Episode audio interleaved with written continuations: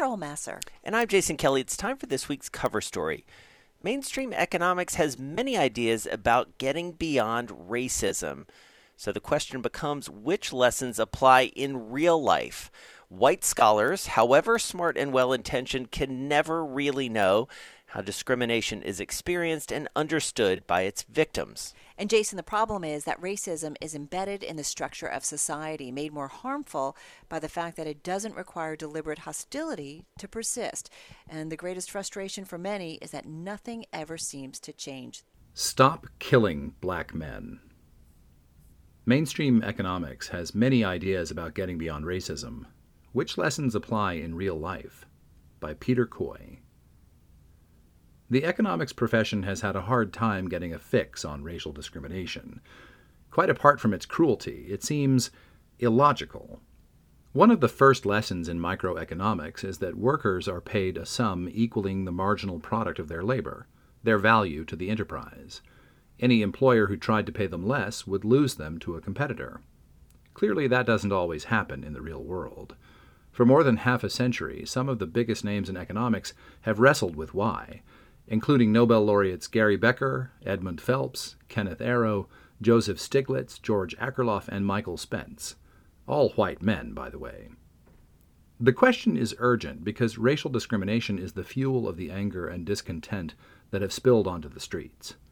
The trigger was the asphyxiation death of George Floyd in Minneapolis under the knee of police officer Derek Chauvin, who's been fired and charged with second degree murder. Can economists help us find a way out of the chaos? In 1957, Becker published the first economic theory of racial discrimination, which until then had been the domain of sociologists and lawyers. He likened it to an employer's taste, like the preference for a certain food or beverage, except with evil consequences. Becker's economic model reduced a charged social issue to an economic fundamental, supply and demand, his University of Chicago colleague Kevin Murphy recalled in a retrospective in 2015, the year after Becker died. It is only through widening of the usual assumptions that it is possible to begin to understand the obstacles to advancement encountered by minorities, Becker said in his Nobel lecture in 1992. Becker believed that competition for talent among employers would reduce, but not completely end, discrimination. Later scholars speculated that discrimination was perhaps not a taste, but a statistical phenomenon, with employers basing hiring decisions on their perhaps false impressions of a group rather than individual characteristics. They said employers' stereotypical thinking, otherwise known as prejudice, could become a self fulfilling prophecy if it led minorities to lose hope and underinvest in schooling and work skills. White scholars, however smart and well intentioned, can never know how discrimination is experienced and understood by its victims. Some of their theories feel too slight to explain a society that's torn apart by race and remains damaged by the legacy of slavery, America's original sin. Any modern analysis of race relations has to be grounded in the fact that the U.S. was built on the backs of enslaved Africans, and that leading thinkers of the day defended slavery on economic grounds. If not slaves, who would harvest the cotton, rice, and tobacco? Darrick Hamilton, a black economist at Ohio State University's John Glenn School of Public Affairs, is among the scholars elaborating the new field of stratification economics, which places race at its center. He cites Stiglitz and others, but says his biggest inspiration is the late Nobelist Arthur Lewis, born in St. Lucia, then a British colony, who studied how developing countries get stuck in a middle income trap. Hamilton, who advised the 2020 presidential campaign of Bernie Sanders, argues that racial discrimination is a feature of the white dominated economic system, not a bug, or a taste, or a statistical error. In other words, stratification economics treats racism as rational, albeit reprehensible. That places it more in the mainstream of economic thought, oddly enough, than explanations that lean on emotions or mistakes. The irony isn't lost on Hamilton. The reviewers who serve as gatekeepers for academic journals in economics seem to believe that the African American experience is sui generis, a special case from which we cannot generalize, says Lisa Cook, a black economist at Michigan State University. It took her 10 years to find a publisher for a paper showing that patenting by African Americans declined during historical periods of lynching and white race riots.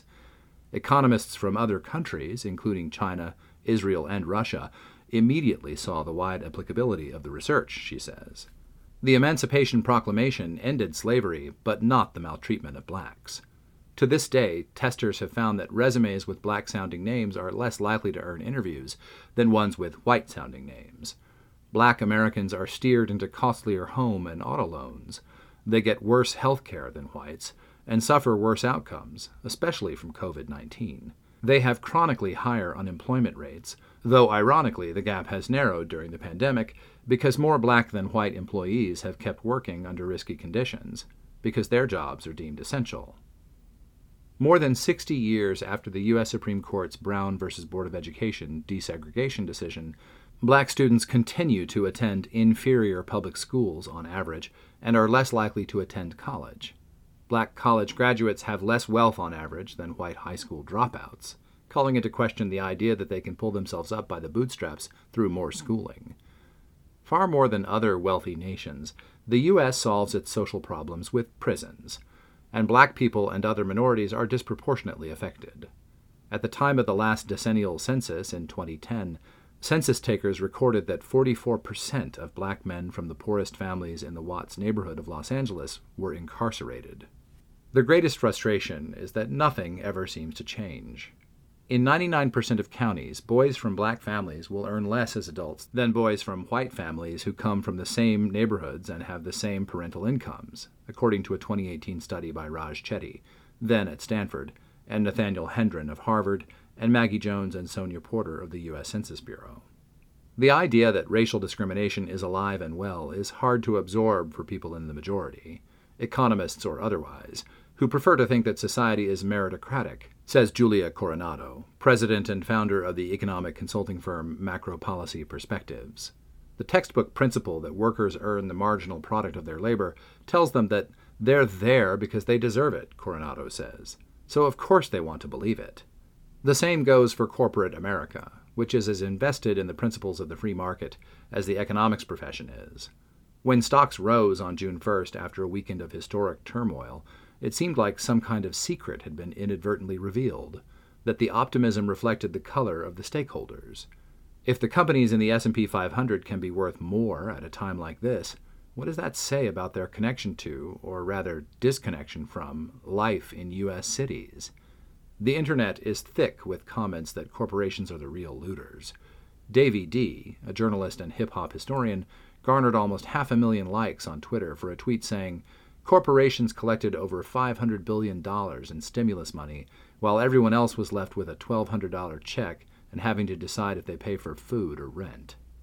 Nowhere is the corporate disconnect clearer than in Minneapolis, whose history of philanthropy by local businesses did precisely nothing to save the life of George Floyd. Minneapolis and its twin city, St. Paul, have a tradition of progressive policy and generous corporate giving from a dense regional concentration of corporate headquarters, including those of Best Buy, Cargill, Ecolab, General Mills, Land O'Lakes, Target, 3M, and U.S. Bancorp. When the philanthropist John D. Rockefeller III visited in the 1970s, he said he'd heard so much about local business giving that I feel a bit like Dorothy in the Land of Oz. I had to come to the Emerald City myself to see if it really exists. But while the companies were giving, 20th century segregationists were barring black residents from living in certain parts of town. When segregation became illegal, the zoning code took its place, restricting 70% of the city's residential land to single family housing, which was unaffordable to many black families. In Minnesota as a whole, the difference in the poverty rate between white and black residents is the nation's third widest, the Star Tribune in Minneapolis reported last year. The police department has been a special problem. Black people constitute 20% of the city's population, but accounted for more than 60% of the victims of police shootings from late 2009 through May 2019. There were widespread protests two years ago when police killed Thurman Blevins, a black man who begged for his life. A decade ago, the narrative was, we got it all figured out. Now the issue is, a great city includes everyone, and we're not there yet, says R.T. Rybak, who was mayor from 2002 to 2014 and is now Chief Executive Officer and President of the Minneapolis Foundation, which manages charitable funds for donors. We solved so many issues together, but we haven't solved race. and certainly not with the police. Before the killing of Floyd, Minneapolis was moving in the right direction. In 2018, it became the first big U.S. city to abolish single family zoning, a step that should over time reduce segregation and the cost of housing for all by increasing the supply of living units. Under Mayor Jacob Frey and Police Chief Medaria Arradondo, there have been steps to demilitarize policing. It clearly wasn't enough. Rybak, the former mayor, says the city has finally woken up to the problems in its midst. Minneapolis has been smug for too long.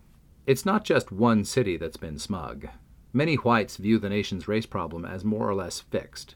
Well, except at times like this. Feeling absolved by the successes of black athletes and entertainers and their own cordial relations with people of other races. The problem is that racism is embedded in the structure of society, made more harmful by the fact that it doesn't require deliberate hostility to persist. It should go without saying that none of this amounts to an excuse for rioting, looting, arson, and attacks on police officers. The crimes dishonor the memory of George Floyd and others who've died. Authorities are investigating clues that some of the attacks have been carried out or at least instigated by trained anarchists, whose goal is destruction. Owners of small businesses have lost their life savings. Cities already burdened by COVID 19 have an even tougher challenge Detroit and Newark, New Jersey, never fully recovered from the riots of the summer of 1967. Even the triumphant launch of SpaceX's manned spacecraft on May 30th to resupply the International Space Station was tinged with sadness. To those with long memories, it recalled the 1960s, another time when American cities burned while astronauts flew in space. Has the U.S. made no progress in more than half a century? Trump is seizing on the riots to cast himself as a law and order president, threatening to deploy active duty troops in cities. You have to dominate, he said on June 1st in a video conference with governors and law enforcement authorities. If you don't dominate, you're wasting your time. They're going to run over you. You're going to look like a bunch of jerks. An hour earlier, Joe Biden, his presumptive Democratic challenger in the November election, was more sympathetic to the protesters in a meeting with big city mayors, saying, the fact is, we need that anger. We need that to tell us to move forward. If anger is what's needed, as Biden says, then the U.S. is well supplied with raw material. There's anger on the left and the right, from protesters and police, from families of victims of police brutality and families whose businesses have burned to the ground. Whether all that anger will move America forward isn't so clear. What's clear is the need for the power structures of economics and business to grapple with life as it's lived, not as the textbooks specify. And that's the cover story. Find that story and so many other important stories. There's a whole political takeover dealing with the unrest this week, Jason. Must reads for everyone. Find that in the magazine, on newsstands, online, and of course, always on the Bloomberg terminal. I'm Carol Massar. And I'm Jason Kelly. Please join us every day on Bloomberg Business Week on the radio starting at 2 p.m. Wall Street time. Also, catch up with us via podcast wherever you get your podcasts. This is Bloomberg.